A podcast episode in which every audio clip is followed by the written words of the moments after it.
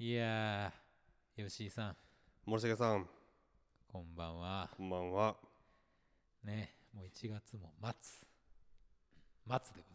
松でございます本当にねもう1月から早いですけどもうあっという間ですよ今年も多分この調子だとほんとさ、もう、だって、何 ?2 月2日が今年は節分でしょ、はいはいはいはいなんか珍しいんでしょ ?2 日なんですよね、3日じゃなくて。あなるほどで節分っていうのはまあいわゆる年に4回あるわけなんですけどあの節分の翌日がいわゆるその次の季節の始まりっふんふんていうことで2月3日にはですね、まあ、立春春とがやってくるということですよはははまあなんかそれがあってかないのか暖かい日もちょっと増えてきましたね、うんうんいや今日なんかね、まあ、僕チャリで今日中川まで来たんですけど、もうはい暑くて途中でパーカー脱げましたもんね中のうん、うんそうですよねはいいやそんなねまあでもこういう時が気をつけなきゃいけないですよそうてかねあのあさってかな、うんからなんかまた寒波が来るらしくてはあなんか最高気温5度最低0みたいな感じでしたよもう天気予報見たらこういう時にさうんやっぱりその風邪なりそうそうそうなんなりしなきゃあの気をつけなきゃいけないしうん花粉もちょっと飛び始めたんですよそうなんですよもう花粉もうダイレクトにそれねもう自分の鼻でね分かりますよ、うんあ来たみたいななんか数日前ですね、うん夜こう鏡をうんお風呂上がりに見たら、うんあのーなんかね片目がうん真っ赤 で怖っあのテニスの王子様にさ、うん赤い目のやつ出てくるじゃないあの途中で赤く、目が赤くなるやついたっけそんないるんだよ、うんそういうのうんあいつみたいな目になってて ねそれさ大丈夫ですかなんかなんだっけあのー、なんだっけあの歌のお兄さんはいえー、となんだっけあの灰田翔子と一緒に出てたおうあの最近なんか亡くなられたんですよね亡くなられすぐましたねそういえばそうそうなんかでその方がそのあの亡くなる1週間前かぐらいに、はいなんかすごい目が赤くなったってえなんか発信を上げてたらしくて本当にうんでなんかそれだからなんだっけな脳ななんかまあその病気で結局、あ本当にうん、ただまあそれんその目が赤いだけじゃなくてすごいなんかそのなんていうかな体調自体もめちゃくちゃ悪かったらしいんですけどああそうですか、ういんやなんか僕,、まあ、僕の場合は多分その花粉とかうん乾燥とかでちょっと目かゆいなと思ってたんで、まあ体調は大丈夫と、そうですね、うんうんまあなんかこう先週からですね、うんなんかすごい会議が多くて、うん一1日3会議ぐらいをずっとねうん毎日やってるんですけど、 3会議はいまあ、結構どれも重くてねあーまあまあちょっと疲れ気味はははではあるんですようんうんそういうのもあってっていうことだと思うんですけど、うんうんまあ、そこのなんかちょっとあまりそのなんですか状況が良くない中、うんこの季節の変わり目に突入することをですね非常に危惧しておりまして、はいはいはいまあ、その日速攻僕はまあまずサウナ水風呂、うんまあ、いつもより多くですね、うんまあ、6回ぐらいはいはいはいかまして、うんまあ、もうヘトヘトになるまでやりうんで寝る前にあのリポデーの強いやつを飲んで寝るっていうこれうん僕はあの回復ルーティンなんですよこれがはいはいはいやってで、うんまあ、翌日ちょっとだいぶすっきりしたんでうんいいんですけどねうなんんかちょっと危なかったなんか外の力を借りないとねうんこうコンディションを保てないような感じに来てるんではいはいはいまずいなっていうだからこのこの時期としてほらなんか風邪とかもひけないじゃないですかうん何があるか分かんないしうんうんうんうんだからもう熱を測りまくってますようーん、本当にねなん本か当ね、今ちょっと風邪もひけないですからね。そうなんですよ本当に下手にうん、まあ普段からそうなんですけど、うんうん、どうですか吉井さんは体調的には全然大丈全然大丈夫です今のところ。夫よかったよかたっだちょっと寒波がね、本当急に冷え込むのがもう分かっているんで、たうん今こうもう完全に春の体になってるじゃないですか。なんかなこっうてるあのなんつうの、き体の力が抜けた状態というか、うんうんこれで寒さがね差し込んでくるとっていうのがあるんで、ちょっとどっかでね滝にでも打たれようかと思ってますけど、なんとここでね身を引き締めようかなとい。やそうですうねお聞きの皆さんもぜひうんあのー身を引き締めてねまあでもこの番組を聞いてる間ぐらいはうん、ちょっとこう心を緩めてねそうですね。あの聞いていただければと思います しぜひ心を緩めて聞いていただきたい。でねちょっとこれは申し上げたいところが一つあるんです はい。我々がね、うんあれだけ、うんあれだけですよ先週あの懇願したにもかかわらず、まあ、送りにくくなってるんじゃないかって いう。逆に。えー今週も、えー怖いっていうメールをいただいていないというですね、メールくれくれ怖いっていうね。まあその可能性ありますけどね。あるある、うんあの全然あのお気軽にというおか気軽にあの本当にね特になんかあのメール来たから何かとんでもないメあのメール返すとかそういうことは別にないのでないないない絶対ないよ、とんでもないというか普通に、ね、コンタクトを取ったりでもしませんからしないしないしない、はいただこう小踊りしながらですね、この番組いけたよいけた冒頭でキャキャキャキャ言って読むだけ読むだけですから、まあそんなねことをあのしてくださる既得な方がいらっしゃいましたらぜひ、はいあの最近の体調とか、うんえー健康法とか、うんそういうのでも構いませんしそうですねあの映画、えーなどなど皆様のカルチャーのご感想そうですねでも構いませんのはでいお送りいただければと思います、思いますでは参りましょうはいストックブラザーズザワールド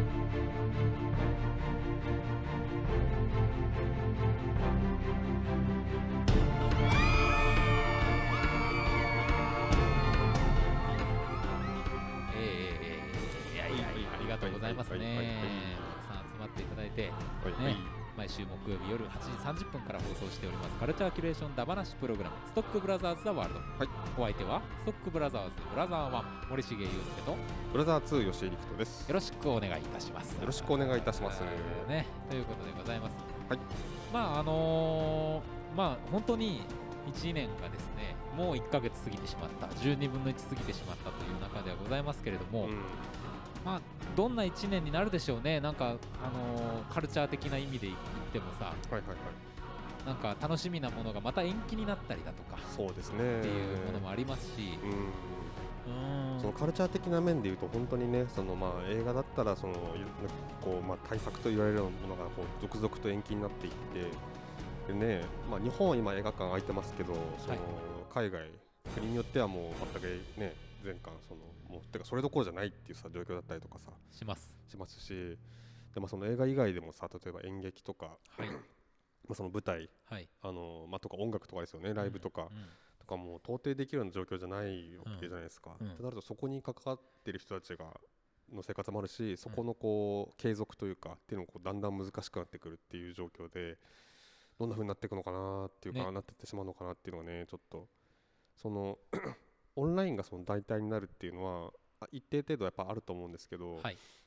やっぱそれでカバーできないことは絶対あると思うのありでます。でそれをまあこういう時代でこうなってしまったからじゃあ一旦その流れはと途切れちゃってもしょうがないよねみたいのはななんかこうなななんとかできないのかなというやっぱこう思うんですよね。そうですようね、んうん、なんかまあもちろんさそのやり方を変えて新しいものを見つけていくといううんオフラインのあり方も必要だし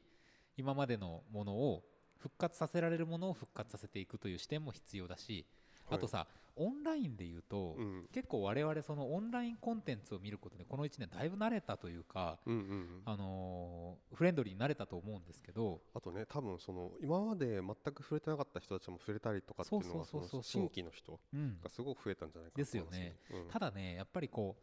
えっと単純にコンテンツを享受するということに慣れたのでその別のうんいろんなものに一個その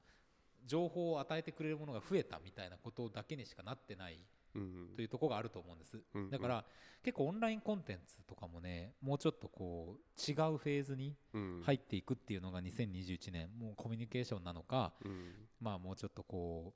う聞いている人とかとの関係性をどう結ぶかみたいなことなのかわかんないですけど、まあ、それねいろいろその映画館でもなんかそういう活動ちょっと出てきてますよね。うんだからなんかまあそこにむしろこう希望と工夫をですねうんうん見出して進んでいきたいみたいな、うんまあ、ところはあるなといううんうんうん気もするしそういう取り組みとかもなんかこう教えていただいたらねうん我々も勉強になりますんでねってそう感でじすがねしますね。ううんんでまあそんな感じではあるんですけどまあちょっとねみ僕ら的にはこの朗報大朗報がですねはい先週入ってきまして、えええー、と2月11日おガメラ2レギオン襲来公開決定といいえうわー来ま したよこれはね嬉しかったですねねいやーなんかねそのガメラその1作目のさ大怪獣空中決戦が、うんまあ、そのアンコール上映、はい12 11月にやってもうすぐ1月にやってってなって、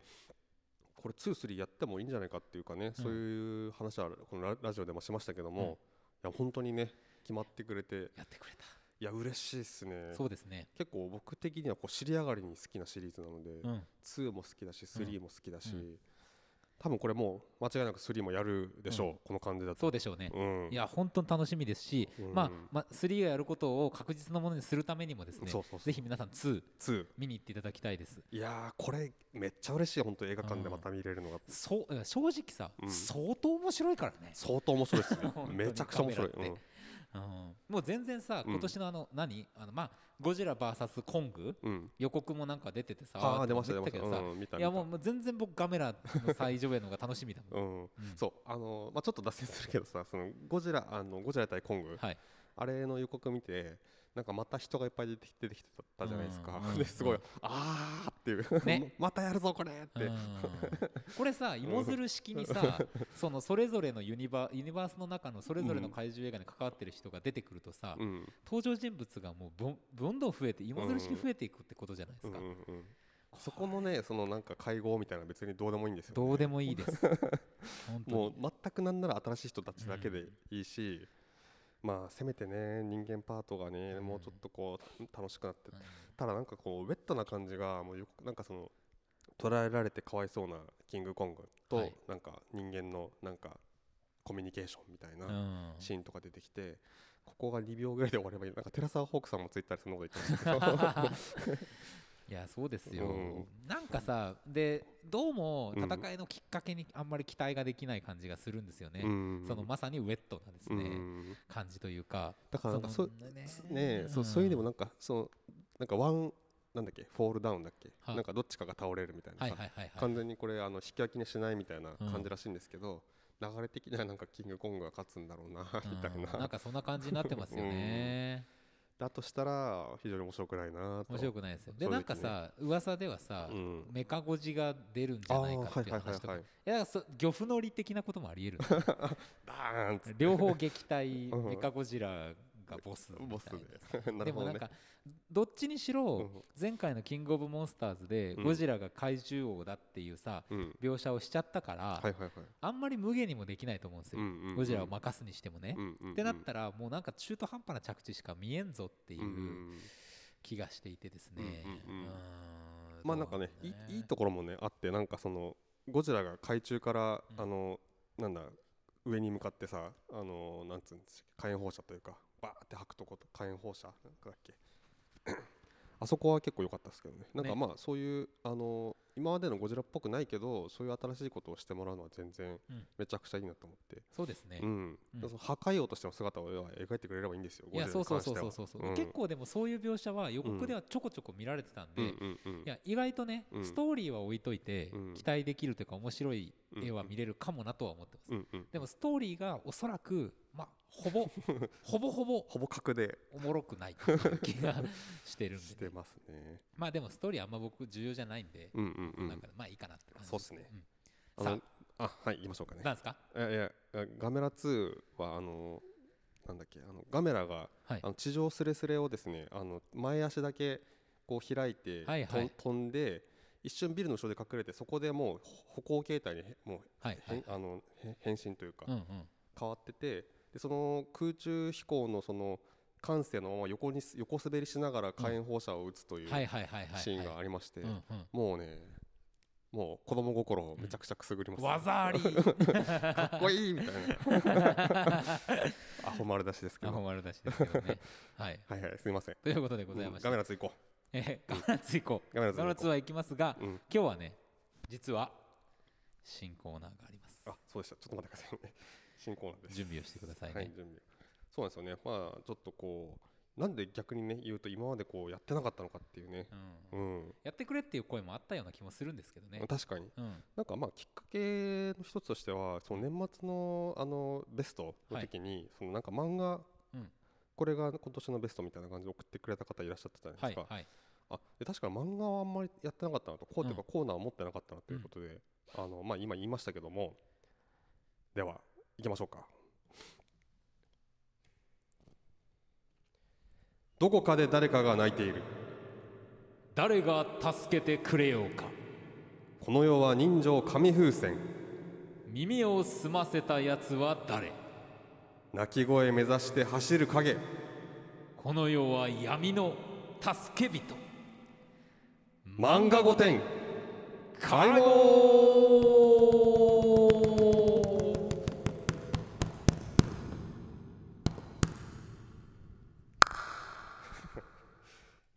よいしょ、ねまあ何が違うのかっていう話ですけどえーまあまあまあままあまああやりたいんですねえーはいあのーということでえっと漫画こ漫画を取り扱うコーナーということで今年新しく始めていました漫画御殿ということではいえっとまあ一個の漫画をそうです取りね扱ってはいまあ去年からちょこちょこねチェーンソーマンだっけとかうんなんか話はしましたよねちょこちょこ呪術廻戦とかねジャンプ漫画番組内で触れたりはしてきてますけど、うんうんしっかりうん一つのうん漫画に絞ってやっていこうということで、はいコーナーやりました今日の漫画はどちらでしょうかはい今日はですねえー地地球の運動について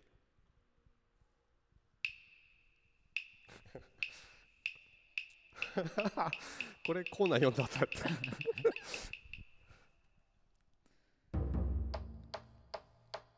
100M で 100m 走に 100m 走に全てを捧げる人々を描いた超新星これなんですか魚さんですかえっとね、うおウオトさんだったっけな、魚とか確か。うん、舞台を青年誌に移して新たに描くのは禁じられた心理を探求する人々を描いた一大女子誌舞台は15世紀のヨーロッパ異端思想がガンガン火あぶりに処せられていた時代において主人公の神童ラファウは飛び級で入学する予定の大学において当時一番重要とされていた進学の専攻を皆に期待されていたしかしある日ラファウのもとに現れた謎の男が研究していたのは異端思想ど真ん中のある心理だったうんうんうんうん。ということでございます、はいこれ、どのくらいこう知名度がある漫画なんでしょうね。なんかねよくわからないんですけど、僕全然知らなかったですよ僕もね、なんかあのその最初にさっき紹介にあった 100M っていうその 100m 走の漫画が面白いよっていうのをなんかこうラジオで聞いて、で探したらもう絶版でというか、もともとなんかオンラインでそうそうそうそう、ね、や流れてた漫画ですごいこう、まあ、ファンからの熱い声で、うんなんかもう絶対無理っていう決定決定事項が覆って出版されたぐらいのうん流れらしいんですけど、まあ多分ね出版数が、あのー少ないんでしょうねねあんま吸ってなくて、うん全然今手に入らなくてですね読めなくてでその代わり、こまあ、この人が次に書いてる漫画がこれだっていうことでちょっと買ってみたら、はいおおと思って、うそれちょっとね森重君にはいここれちょっとこれで漫画5点やらないかっていうことで、僕も急遽あの、 うん、お昼休みの間にですねはいはいはい、買いに走りですね、うんえ2巻まで今出ておりますけれども、うんうんまあ、第1週第2週という書き方をしてありますけどね、はいはいはい、えー読んでまいりましたうん、はいどどうですかこれ、いやねあのー印象として、うんさっきのほらタイトルにある「地球の運動」とかさ、うんうん、まあ、ちょっとパッと読んだ感じのところもみうんうんうんうん含めてなんだろうアフタヌーンとかに連載してる感じのうんうんうんちょっと、えっと、分厚めの、はいはいはい、えっと、読むのにしっかりこう集中力もいるようなうんうんうん、タイプのものかなと、そうあのあの知識系というか、そうっていうことだよね。いろいろそのまあ論理を突き詰めていって、そのまあなんていうんですか、まあ要はすごいものすごい情報量が多いとうん、いう漫画っそうそぽいですよね。うで結構その僕そういうの好きなので、うんうんああこれかなと思って読んだらですね、うん非常に読みやすいうん、あのテンポよくあの薄いしねそうそうそう。思ってたよりでこれあの漫画の裏表紙にですね、はいめちゃめちゃなんか地球についていろいろ書いてあるんですよ。あうんうんうのん軌道要素と性質とかですね、平はい均はい軌道速度とか。なんかすごいめちゃくちゃ細ちっちゃい字でねいろんなこと数字とかね、うんあの言葉がバーって羅列しちゃっうて、んうんそんな感じプンプンなんですけど開いたらそうではないっていうそうです ねでこのさその裏表紙にも話が出ましたけど、うん文字がたくさん載っている、うんうんあのコマっていうのが登場するんだけど、うんういんやこれ何がね僕そうそうそうこの漫画で素晴らしいと思ったかっていうと、うん文字をうん絵としてうん使えているところっていうはのいはいはいがはい結構素晴らしいとこだとう思う、んうんうんだからそのもしそれをですねパッと読み飛ばしたとしても、うん内容にそんなにあの大大きな支障はないっていうかそうそうそうそう細かいとこ読めばねまうんた違う楽しみ方あるんでしょうけど、うんうんうんあのテンポよく読もうとしても文字がない部分と文字がある部分っていうのをうんうん絵的に楽しむことができるっていうですねうんうんうんうんこれ結構あすごいなと思いましたそれ僕も思いましたね、うん要はなんかそのななんか主人公をブツブツつぶやいてそのまああの要は天動説の世界に生きてるじょあの状況で地動説っていうものが証明できるかもしれないみたいな話を、まあ、その要は異端当時異端とされてた、はいきまあ、キリスト教っていうことはこの漫画では使ってなくて「C 教」あのはアいルファベットの C に教キリスト教の教で C 教って出てくるんですけどからは異端とされてたその考え方っていうものにあの触れた瞬間にそれがもうあの頭の中に植え付いちゃって、うんでで彼はその、まあ、すごい天才的なあの頭脳の持ち主なので一瞬考えるブツブツ言ってっていうシーンがあるんですけどそこ明らかにこう文字を読ませるって意図があんまりなくて、うんすごいこうあえて読みにくいこう字体というかですね、うんこう使っててっていうところが要はそのそういう話をこの漫画でしたいわけじゃないんだっていう。でじゃあ何が話こうしたいこれ伝えたい漫画かっていうともうまあこのもうこの表紙とかですねこの帯に書いてますけど要は信念はいはいあの世界を敵に回しても貫きたい美学があるかっていう、うんうんうんその一点というか、うんうんうんその何が正しいその地動説が正しくてそれを証明する人の話っていうよりはそそういうものに触れてそのその状況下で、うんそのなんだろうなあの自分が善善だというか、はいはい真理だと思ったことにあの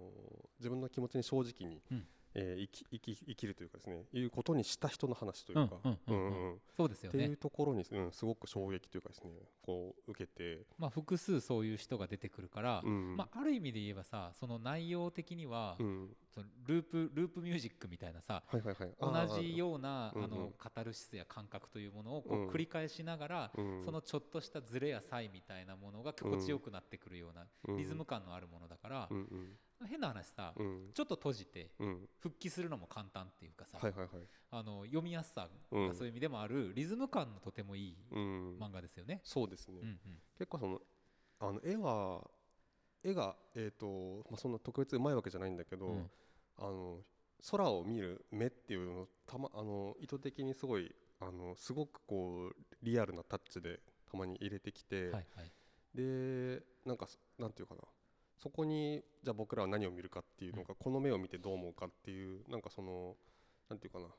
あの描写もすごくいいと思うし、うんうんそうですよねなんかそうあのあとねその僕が最初におわっと思ったのはやっぱりこれのあのい第1話目の、はいはいえーとタイトルの出し方はあはあはあはあが、えっとまあ、1話がずっと続いていって、うんで一番最後の、まあ、コマがその紙半ページ全部使ってるんですけど、がにやっとタイトルが出てくるんですよね。うんうんうんでこれはねちょっと「ゴースト・オブ・ツシマ」のオープニングを思い出したっていうなるかほどね。 「おお来た!」みたいなはいはい感はいじではいはい。 「始まる!」みたいうんなうんうん感じがあったっていう、そうですよね。うんまあ非常にだってさ状況設定的にはうんまあなんていうんですかか勝った勝つことのできない戦いうん勝ち目の薄い戦いにさうん挑む人々のうんうん話っていう意味ではさうんうんこう素物島感もまあそういう意味でもあるしそうですね。カタルシスとしてやっぱりそこまで引っ張る理由がねうんわかりわかりますよねすごくよくね。そうですね。うんうんいやなんかうんそうですねでなんかさコマがさやっぱこれ、その漫画ならではというかうん漫画で読むからこそ得られるっていう感じがするのは、うんその目の話に関連して言うと、うん目をあえて描かないコマっていうのが結構こういくつかあったりとか、うんうんあとそれをこう、えっと、例えば主人公とか登場人物にあの段階的にズームしていくかもコマが続いたりとか、はいはいはい。一つのコマを順番に見ていくのではなくて、うん4つとか3つのコマを同時にぶわって見せる。うんうんでも映像ではなくてコマのうんうん連続として見せるっうんうんていうさことを結構やってるなと思ってうんうんでこれがさこっちの紙をめくるリズムをうんなんていうかなコントロールしてくるところがあるあーでこれは結構すごいとう思ってん確かにね。なんかねこの本のリズムにうん俺の動きがですねうんの風に乗っ取られていくわけなんですようんでパーってその乗っ取られていくからこそうん話が途中で少し間が空いた時にポンって抜けるっていうかうんそのなんか浮遊感というか気持ちよさうんでまた次に向かおうといううんうんなんか同じことが繰り返されているのだけれどもうんうん何か違うものがそこにあるような期待感みたいなものをうんうん感じさせてくれるからうんなんか体験としてもうん俺結構なんか久々にうんあいいいの読んだなって感じがしましねた。ううんんこれあの一巻の終わりで実は一巻の主人公はまあ退場して二巻目はまた別の主人公が出てくるんですけど、うんでそれぞれまあえーと要はあの地動説っていうものに触れて、はいで一巻の主人公はそのあの非常に天才的な頭脳を持った子供はいが主人公で、えーとなんだろうまあまあねさっき紹介してもらいましたけどすごくラファウ君ねラファウ君ね、うんえーもう優秀でその年あすごい幼い年齢にしても大学行きも決まって、みたいな中でまあちょろいなみたいな世の中うん思ってる子が、こいつ主人公なんかなと思ってて読んでたら、うんこうどんどん主人公らしさというかですね、どんどんこう発揮していくというか、うん展開になり、まあ、めちゃめちゃこう読んだら多分好きになるキャラクターだと思うんですけど、その変化がまたいいですようんね。変化がめちゃくちゃいい、そのあの最初まあなんだろうなあのガラッと人間が変わるというよりは、うん。はい。なんかこう眠ってたものに火がついたっていう感じの描写もだからなんていうかなしすごいあなんか割と納得いくその変貌でもあるし、彼のうん進化というかね、はい。で2巻目はですね別にその彼自身にはその頭脳はないあそのそういうその知識とか頭脳というかはないんだけどその動機その地動説を証明しする多分ことにおそらくこうなっていくその動機について結構2巻は描かれてて、まあ、それは1巻にもそので1巻のその主人公と2巻の主人公の動機はちょっと違うまた違うんだけどそのなんだろう結果としてそのなんだろうそのその当時そまあこれ一巻の最初の方に、うんえっと、いきなり爪を剥ぐ描写から始まるんですよねこれ結構、はいはいはいはい序盤もういきなり拷問のシーンから始まってですどんだけそのなんていうかな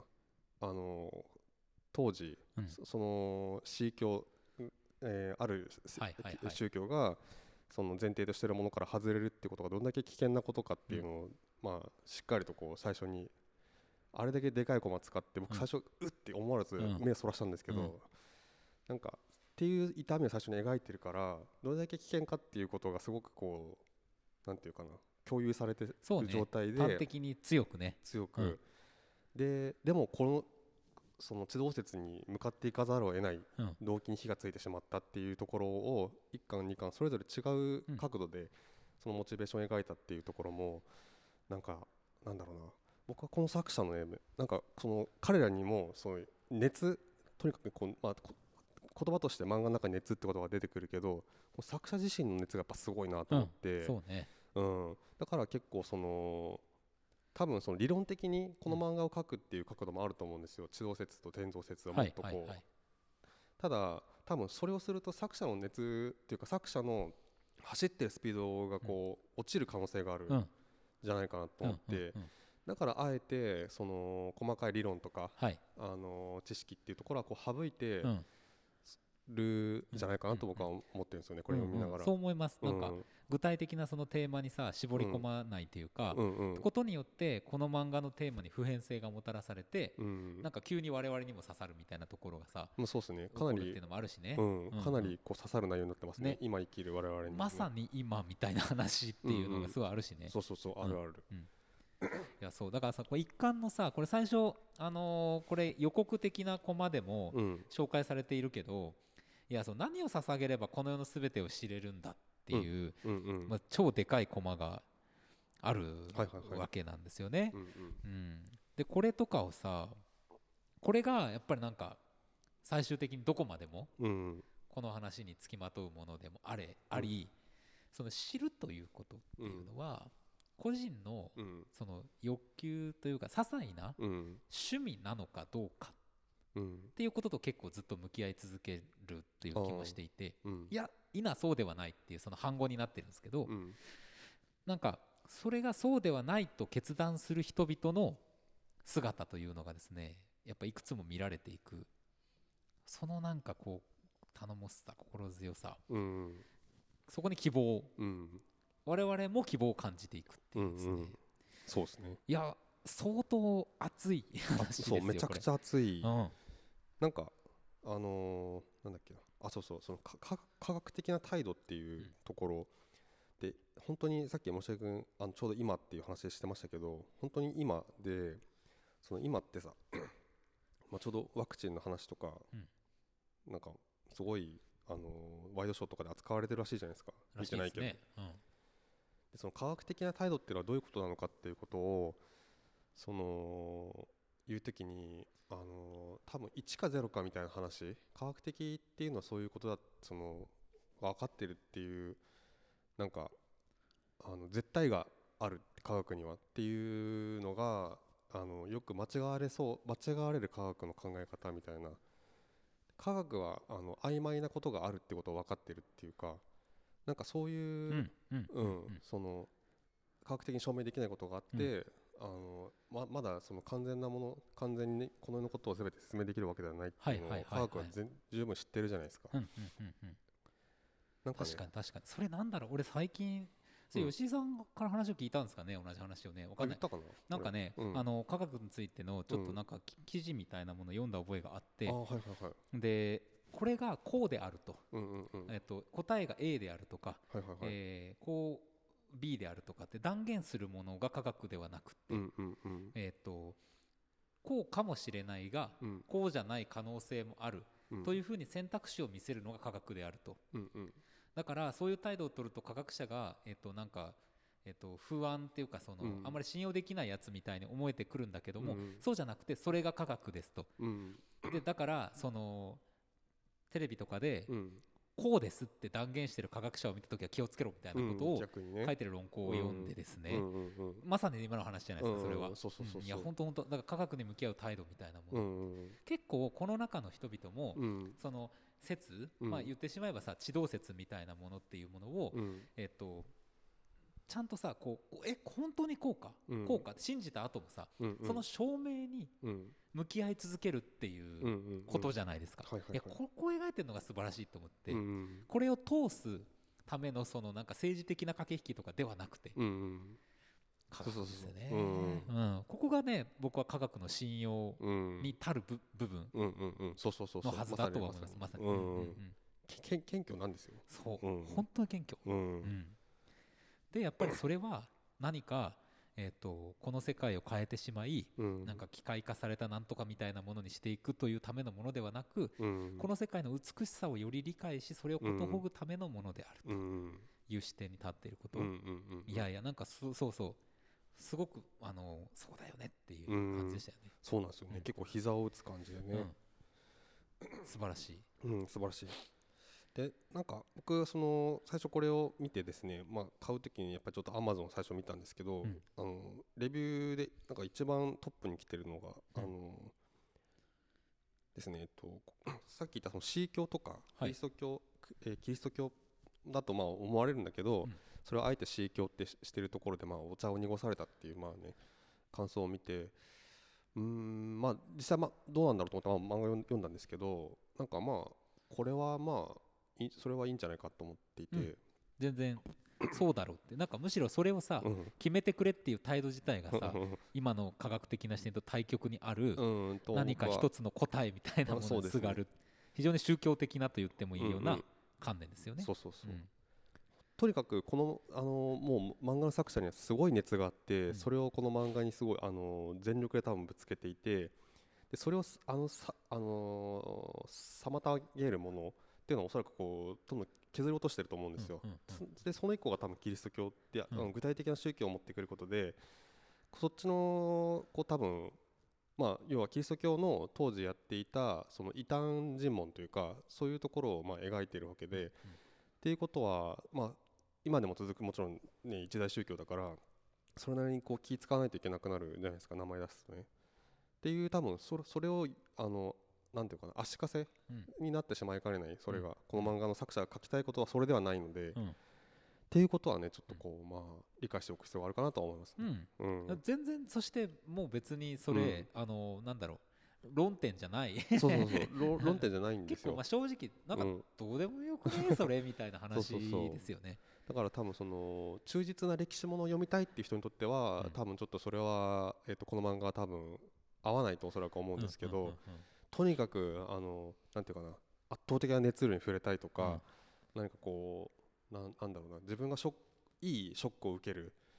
体験をしたいっていう方にはぜひおすごいお勧めしたい漫画かなとそうで思すいますね。うんいや本当にあのいいと思う。でもうあんまり好き嫌い関わらず読めるぐらいのうん本当に読みやボすいリュでーすム量なんで、うんパッと読んでいたさだっくと読めますってん感じでねですこれね。うんまあだいぶ品薄になってるきてるところもあるみたいですみがたいですねまあ、中川周辺でもうんありましたんで、 ええ買えると思います。はいはい、ぜひぜひじゃあもうこれははいよろしいのではないか。はいでは参ります。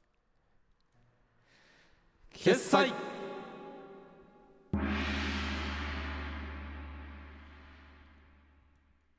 まあ、今回はねなんかもう僕がこれをやりたいっていう感じで、うんまあおすすめ漫画なんでまあもちろん決済なんですけどままあね、あなんかはい、お題的な漫画にね今後触れてもいいかもしれないですね話題になってるこれをうんじゃあ読んでみようみたいいなやね、いいと思う、まあ感じもねこれはまさにほらうん、お待ちしておりますという形でござい余ましすてよますねはいこれやってくれって球を投うんげていただければ、いや僕もウェブ漫画とかさ、うん、結構毎日いろいろ読んでる、うんうんうんでそれがコミック化されて話題になっていくみたいなものたまにあるじゃないですか、はいはいはいはいねなんかそんなのとかでもいいし、うんうんまあまあまあ今年はでもこういう時期なんで、うん漫画が描く世界っていうものに関して論じる機会増えるような気はしますけどねうんうんうん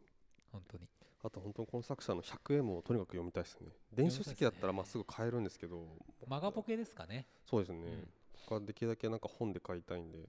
紙で買いたいのでなるほど探してますはいはい100円をお持ちの 方ねお知らせくだとさかい見かけたって方ねはい教えてください、ではこのコーナーに参りましょう、はい今日の英単語よいしょ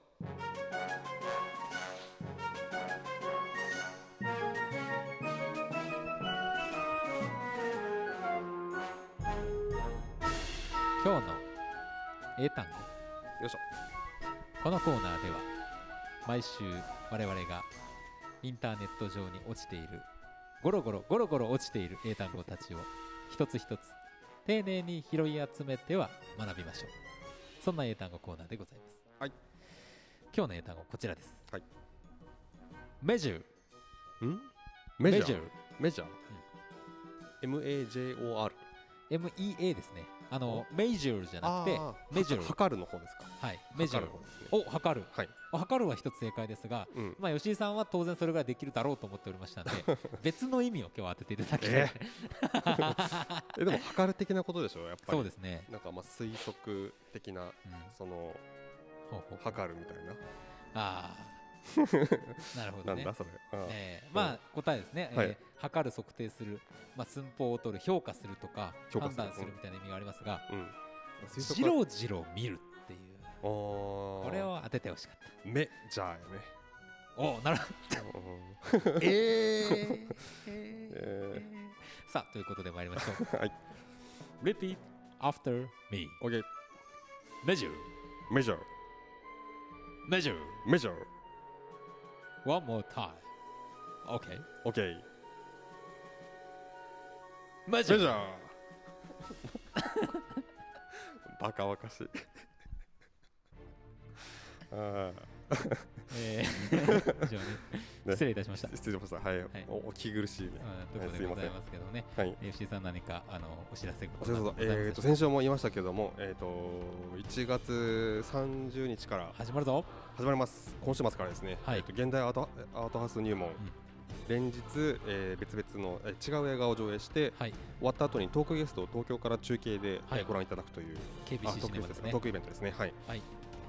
でこれあのちょっとこの前テストしたんですけどほうも、えー、とリアルタイムでですね画面上にあの QR コードを映し出して、うんそれを、えっとスマホで読み取ってもらって、えー、と質問をその場でこうスマホで投げながなるらほどなしるほどてこうちょっとやり取りもこちらから、その遠方からもできるみたいなのでそういったものもねちょっと活用していただければなと思いいまいす。ですね。はい映画館の画面に QR コードがドンと出る。どんどん出るっていういねや、ーうん、いやーすごいなと思いながら見なが目がチカチカしそうですけどね。 はいまあでも素晴らしい企画ですから KBC シネマにら、はい、えー夕方のお時間ですかね。岩田です、はい、ちょっとですね、もともと7時の予定だったんですけど、レートショーができなかったので、はいえー、と16時、4時台にちょっとなってしまいました。はい。ぜひ土日の間に行ってください。はいそして平日も早く上がろう。はい、待ってます。さよなら。さよなら。